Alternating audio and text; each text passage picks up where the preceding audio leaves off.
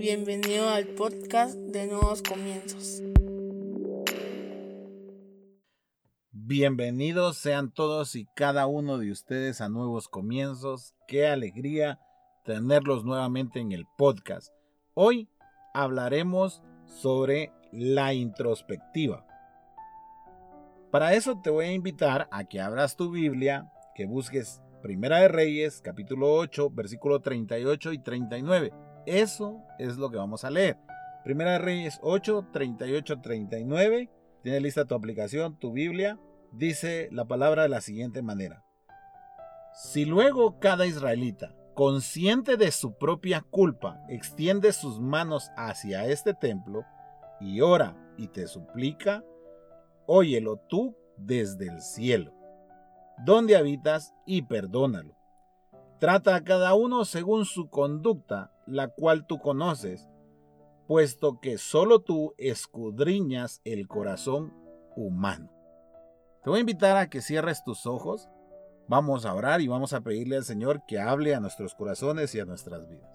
Padre, en el nombre de Jesús te pedimos, Señor, que hables a nuestra vida, a nuestra mente, a nuestro espíritu, que permitas que esta palabra, Señor, nosotros podamos llevarla a la realidad en nuestra vida diaria. Que tomemos hoy, Señor, la conciencia de analizarnos profundamente y saber en dónde estamos, qué estamos haciendo y qué debemos de hacer, Señor, para continuar con esta relación contigo. En el nombre de Jesús te pedimos que ministres nuestros corazones y que nos permitas enfocar toda nuestra atención a la palabra que viene a continuación. Gracias Señor. Amén y amén. Antes de comenzar, quiero hacerte una pregunta. ¿Cuántos hemos tenido alguna vez desordenado nuestro ropero, nuestro closet, donde nosotros guardamos la ropa? ¿O a cuántos de nosotros nuestra mamá nos ha gritado y nos ha dicho, ¿cuándo vas a arreglar tu cuarto? ¿Y cuántos de nosotros hemos hecho caso a esa llamada? Precisamente era la figura que me venía a la mente para dar inicio a esta charla. ¿Por qué? Porque creo que a todos más de alguna vez nos ha pasado que tenemos toda nuestra ropa amontonada, desordenada, porque salimos rápido, porque teníamos una fiesta, porque nos probamos cualquier cantidad de ropa y al final nos fuimos con la primera ropa que nos probamos. Y eso provocó un desorden tremendo en nuestro ropero. Y de pronto nuestra madre empieza a notar que toda la ropa que nos ponemos está arrugada, que no está planchada como ella lo había dejado en su lugar, sino que simple y llanamente nosotros lo que hemos hecho, hemos ido metiendo ropa, metiendo ropa sin importar si queda bien o no queda bien. Lo importante es que cierre la puerta. Habrán algunos extraños por ahí que en sus roperos han encontrado hasta platos o comida. No sé cómo pudieron haber llegado hasta ahí, pero he conocido algunos y he sabido de algunos casos. No de nadie que ustedes conozcan, sino he sabido de algunos casos que han encontrado platos, vasos de años perdidos ahí. Y muchos de nosotros no queremos arreglar el ropero o el closet porque sabemos exactamente cómo tenemos ese sitio. Hace como dos años, teníamos, nosotros tenemos una bodeguita aquí en la casa. Tenemos una, un área eh, que está entre el garage y la casa que nos permite eh, tener una bodega. Yo sabía perfectamente cómo estaba esa bodega. Nadie tenía que decirme a mí cómo estaba esa bodega. Yo sabía que esa bodega todo estaba amontonado, lleno de tierra, de animales, y de pronto tuvimos que limpiar la casa. Y yo estaba esperanzado que mi esposa me dijera, no se preocupe, yo lo voy a hacer. Nada que ver, porque tenemos una guerra contra los bichos y entonces yo vine y me puse a limpiar ese lugar y, y en serio, entre más sacaba, me comencé a dar cuenta toda la basura que teníamos guardada en esa bodega además de todo, de toda la humedad, de todos los bichos que habían ahí que tuve que ir matando uno por uno. Me sentía Rambo eliminando a tantos enemigos. Y después de medio día de trabajo, un tremendo dolor de espalda, un tremendo dolor de músculos y haber sudado como dos mil litros, por fin estaba arreglada la bodega.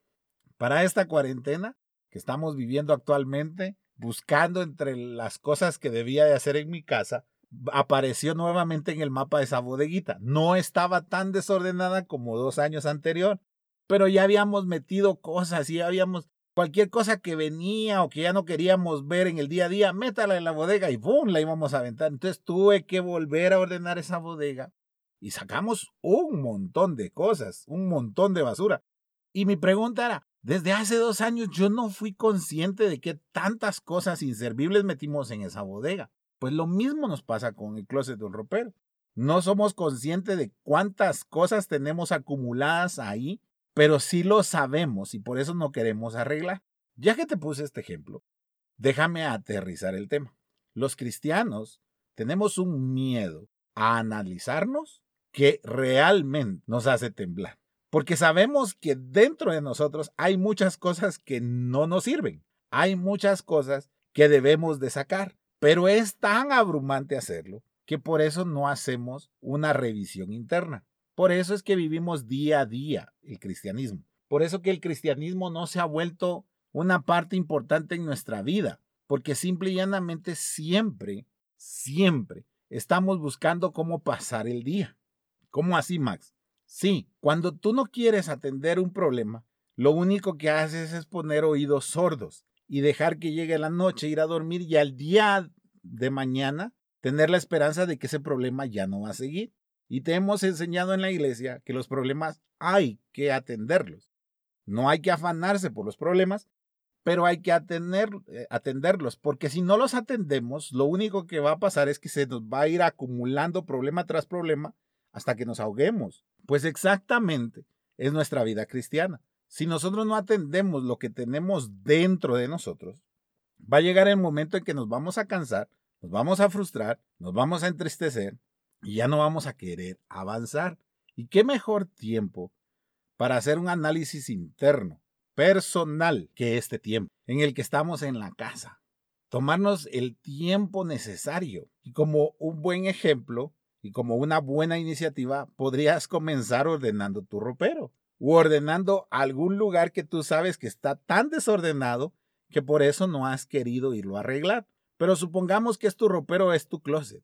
Inicia sacando toda tu ropa y clasificando qué te vas a poner y qué no te vas a poner. Esto no le va a gustar a muchos, pero deja de estarte mintiendo. Saca la ropa que ya no te queda. No vas a adelgazar en este momento. Vas a adelgazar cuando vayas nuevamente al gimnasio. Pero en este momento no te mientas, no mires el pantalón y digas, ay, me queda ajustado, no puedo respirar, pero lo voy a usar aquí, al otro año ya voy a estar en forma. No, tíralo, regálalo, dónalo, no te engañes, no, no te va a servir que vuelvas a ponerlo ahí en el closet, no te va a servir de nada, por favor. No te engañes, comencemos siendo honestos. Si no, si no comenzamos siendo honestos, entonces vamos a tener problemas. Entonces, primer paso, saca toda tu ropa. Deja el ropero o el closet completamente vacío. Claro, si llega tu mamá, llega tu esposa, llegan tus hijos, van a pegar el grito que no van a decir, ¿qué estás haciendo? Porque como todo lo dejamos a medias, van a pensar que vamos a dejar ese tiradero. Pero tú dile, estoy ordenando. Y si tu mamá se desmaya por la noticia que le estás dando, que después de muchos años te pusiste a ordenar, por favor, estate preparado para asistirla. Porque posiblemente se va a asustar de que vas a arreglar al fin tu cuarto. Entonces, ya con toda esa ropa ahí comienza a clasificarla. ¿Qué te vas a poner y qué no te vas a poner? Lo que no te vas a poner, decide qué vas a hacer con lo que no te vas a poner. Pero lo importante es que no lo vuelvas a meter al closet. Saca esa ropa, dónala, regálala, lo que tú quieras, tírala, lo que tú quieras.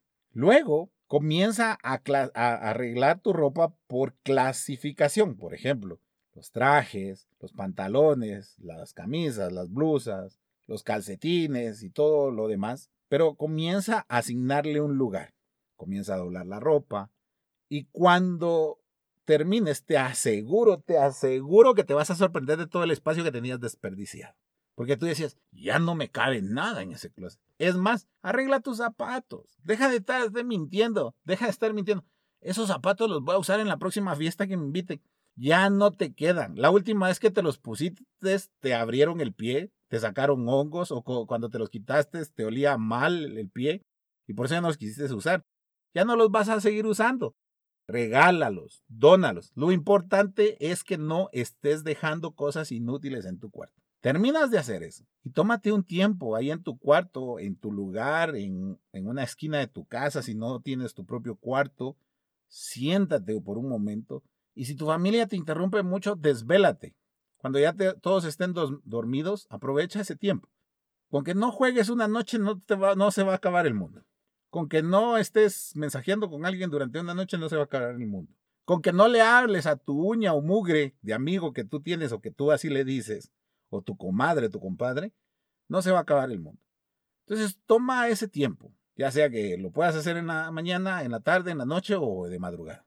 Pero por lo menos ten dos horas. Y en esas dos horas analízate. No para entregarle un informe al pastor, no. Analízate tú. Mira qué estás haciendo bien y qué estás haciendo mal. Y comienza a sacar lo que estás haciendo mal. Porque hoy tú te sientes abrumado o te sientes abrumada porque hay muchas cosas adentro de ti que no te están dejando respirar, que no están dejando que la palabra nueva y fresca que el Señor está mandando para la iglesia la recibas. Todo lo contrario, te has vuelto alérgico a todo lo que es de Dios. Te llama a tu pastor o tu líder y no le contestas. Te escribe por WhatsApp y no le contestas. ¿Por qué? Porque desafortunadamente tú no quieres saber nada de ellos porque piensas que ellos te están hablando o llamando para hablarte de Dios y muchas veces solo te hablan y te llaman para escucharte, para saber cómo estás. No lo hacen por obligación, sino que lo están haciendo por amor. Pero como estás tan lleno de cosas, entonces no quieres recibir nada más. Pero cuando tú pones en orden tus pensamientos, cuando tú pones en orden tus sentimientos y comienzas a sacar lo que no está bien, la falta de perdón, la ira, el enojo, la contienda, la rivalidad, la falta de tiempo, tus amistades. No quiere decir que todas tus amistades son malas. Hay algunas que son muy buenas, pero hay algunas que no te suman, solo te restan. Y comienza a tener el valor de, de quitarlas de tu vida. Así como tuviste el valor de tirar ese pantalón que ya no te quedaba o de donar ese pantalón que ya no te quedaba ni te va a volver a quedar, así ten el valor para dejar a los amigos que no te suman, que solo te restan. Debes de comprender que en la vida nosotros debemos de avanzar. Y en el momento que tú decides avanzar, si tus amigos no deciden avanzar, al final lo único que van a hacer es detener tu progreso. Esto es en cualquier aspecto de tu vida, en el trabajo, en la universidad, pero se refleja más en lo espiritual. Porque muchas veces tú quieres avanzar en una intimidad con el Señor, pero tus amigos no te dejan porque se empiezan a burlar de ti o cuando tú dices tengo que ir a la iglesia, ellos, casualmente tenían otra salida. O el día sábado te dejan desvelarte todo, te llevan a desvelarte toda la noche, te terminas durmiendo a las 5 de la mañana del día domingo platicando con ellos y a las 10 tienes que ir al servicio de la iglesia y te vas a ir a dormir. Debes de ser consciente, por eso te digo, este análisis o este mensaje de introspectiva no es para que tú lo compartas, compartas los resultados con tu líder, no, es para que tú te pongas frente a un espejo y te dejes de estar engañando, que dejes de estar diciendo, ah, pues por ahí llevo la carreta, ahí voy. No, eso es mentira. O estás bien o estás mal. No más o menos, no dos que tres. O estás bien o estás mal. La persona que está más o menos significa que está mal pero no quiere aceptarlo y por eso no dice que está bien, pero tampoco le interesa decir que está mal. Aunque se oiga contradictorio o muy complicado, acéptalo. Cuando tú dices estoy más o menos, el significado de eso es que estás mal, que no estás bien. Por eso, o es negro o es blanco. Sí, y así debe de ser para las cosas de Dios. O eres frío o eres caliente, no término medio. No, no, no medio cocido, no. O estás frío o estás caliente. Entonces, cuando tú haces tu análisis, cuando tú te analizas internamente y eres honesto u honesta contigo mismo, vas a tener un resultado. O estás bien o estás mal. Posiblemente cuando vayas a organizar tu closet, tú vas a decir, no hay nada que organizar. Todo lo tengo perfectamente doblado, todo brilla. Lo único que sí tengo que hacer es sacar aquellos pantalones, aquellas blusas, aquellos suéteres, aquellas camisas que ya no me quedan. Perfecto. Posiblemente cuando tú te analices vas a decir, no, yo estoy bien espiritualmente, es cierto que tengo algunas cosas que tengo que sacar y eso es lo que voy a hacer, voy a empezar a trabajar una por una. La palabra del día de hoy hace una reflexión bien intensa y me encantó cuando yo encontré este versículo que dice, si luego cada israelita estaba, estaba hablándole al pueblo de Israel, consciente de su propia culpa, consciente de su propia culpa. O sea, tú tienes que ser consciente de lo que hay en ti. No vayas a empezar a echarle la culpa a nadie. Por ejemplo, ah, es que eh, adentro de mí hay deuda y me endeudé por culpa de mi papá. No, tú te endeudaste porque tú quisiste. El único que firmó el documento de la deuda fuiste tú. Ay, es que yo estoy enojado por lo que me hizo mi papá hace 25 años. El único que decidió estar enojado fuiste tú. No le eches la culpa a tu papá. Mejor perdónalo, como me tocó hacerlo a mí. Ah, es que mi mamá nada agradece. No, quien decidió pensar de esa manera eres tú, no tu mamá. Entonces, lo que vas encontrando, por favor, no se lo eches a otra persona. Lo que tú vas encontrando, sácalo de ti y olvídate de eso. Yo no estoy lamentándome hace dos años que tiré un montón de cosas de esa bodega.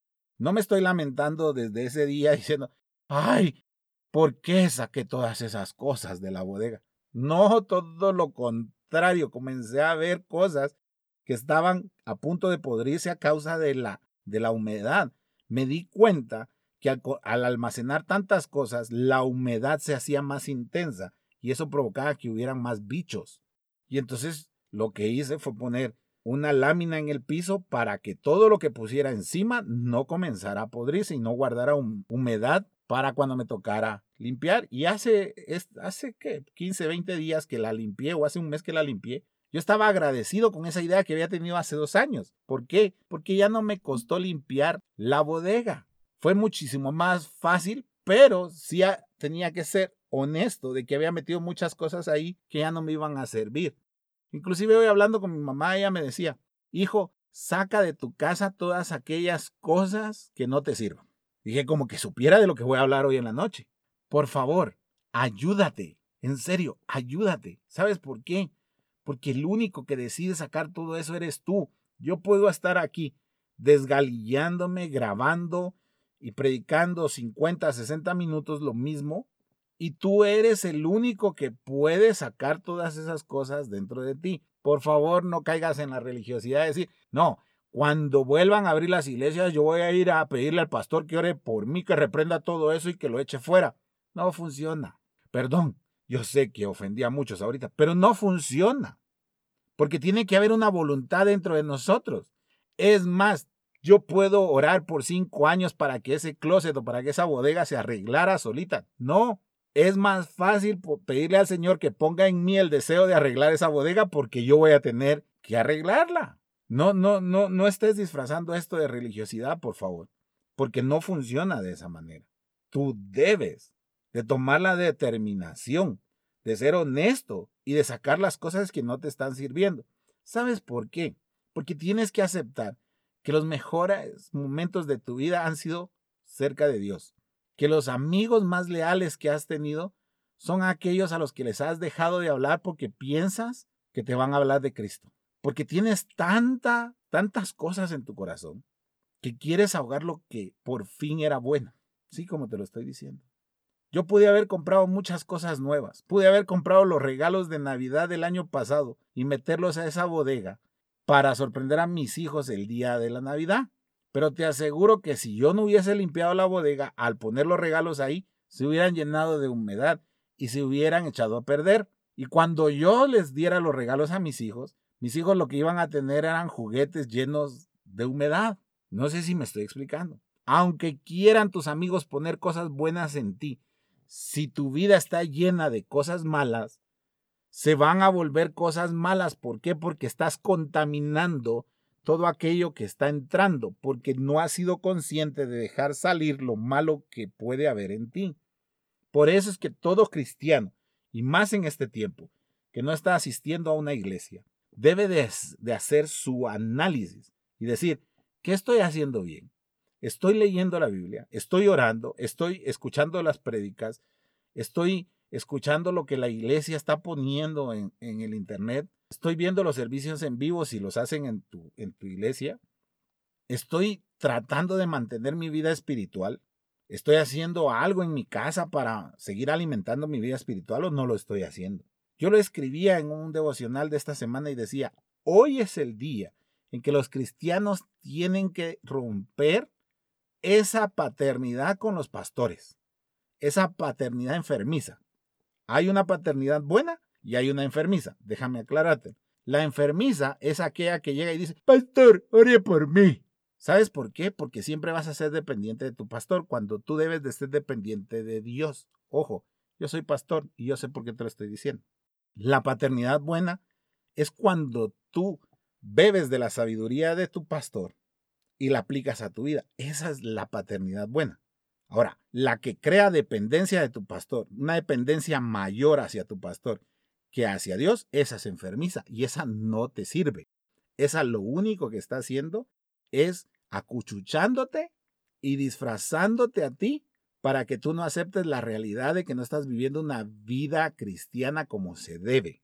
Porque si tú estuvieras viviendo una vida cristiana como se debe, tú serías consciente que tus oraciones las escucha el Señor tanto como las de tu pastor. Yo no estoy diciendo que a veces no tenemos necesidad de oración y que a veces no podemos pasar una petición en la iglesia. Por supuesto que lo puedes hacer. Pero no puede ser que porque se te apareció una cucaracha al día de hoy, tú llegues y llames a tu pastor a las 2 de la mañana para que ore para reprender esas cucarachas. Por favor, no. Pero hay gente que cae en esto. Entonces, por eso digo, esta es la oportunidad de romper esas paternidades enfermizas y dependientes y volvernos de nuevo dependientes de Dios. Pero solo vamos a ser dependientes de Dios cuando nosotros realmente saquemos todo aquello que está ocupando el lugar que debe de ocupar Dios. Porque cuando ya está tan lleno nuestro espíritu, cuando está tan llena nuestra alma de cosas que no deben de estar ahí, cuando Dios quiere poner algo nuevo, no, no puede porque Él es un caballero. Tiene todo el poder del mundo, del universo. No hay nadie más poderoso que Él. Y Él puede hacerlo, pero nos ama y por ese amor es un caballero. Y entonces necesita que tú reconozcas que hay cosas que no están bien para que Él comience a operar en esas cosas que no están bien sino para qué dejó la oración. Por eso, anímate, te va a servir mucho. En serio, yo puedo predicarte otro tipo de mensajes, pero creo que es el tiempo para que nos animemos a analizarnos, a sacar todo lo que no está bien, y eso va a permitir que, que empecemos a avanzar lo que no avanzamos durante todo este tiempo, y que comencemos a avanzar a una velocidad tremenda, y al final podamos nosotros recibir todo lo bueno que Dios tiene en este momento. Otra de las cosas que tienes que sacar de, de tu vida en este momento son las noticias amarillistas. Ya lo hablé en otro podcast y te lo vuelvo a decir. Saca esas noticias amarillistas. Deja de estar leyendo hipótesis. Deja de estar leyendo suposiciones de personas que solo quieren desestabilizar tus emociones. Deja de estar pensando que tu vecino tiene esa enfermedad. Deja de estar pensando en eso. Ten fe estás pensando todo el tiempo en eso y, vives una vida tan llena de temor por lo mismo, porque está siendo ocupada de pánico, de noticias amarillistas, de noticias de que el mundo se va a acabar, y no es cierto. Vamos a salir de esta. Pero si tú no haces una introspectiva en este momento en el que estamos viviendo, cuando salgamos de esta no te van a quedar ganas ni de congregarte, no te van a quedar ganas de ir a la iglesia, no te van a dar ganas de platicar con las personas que iban a la iglesia, con tus conocidos, sino todo lo contrario, vas a querer hacer todo lo que no está de acuerdo a lo que Dios tiene para tu vida. ¿Por qué? Porque estás siendo orillado a tomar malas decisiones. Te dejo con esto. Supón que hoy tu, tu papá, tu esposa, tu esposo, tu hijo, decidió ir a comprar un traje, el más caro de la tienda, el más fino de la tienda. Ahorró durante tres años y decidió irte a comprar el mejor traje. Te lo entrega y te dice quiero que lo guardes. Y en el momento que tú abres la puerta, se ve todo el closet desarreglado. Lo único que haces es meter eso que costó tanto tiempo de esfuerzo y ahorro en ese desorden. Te aseguro que se decepcionaría la persona.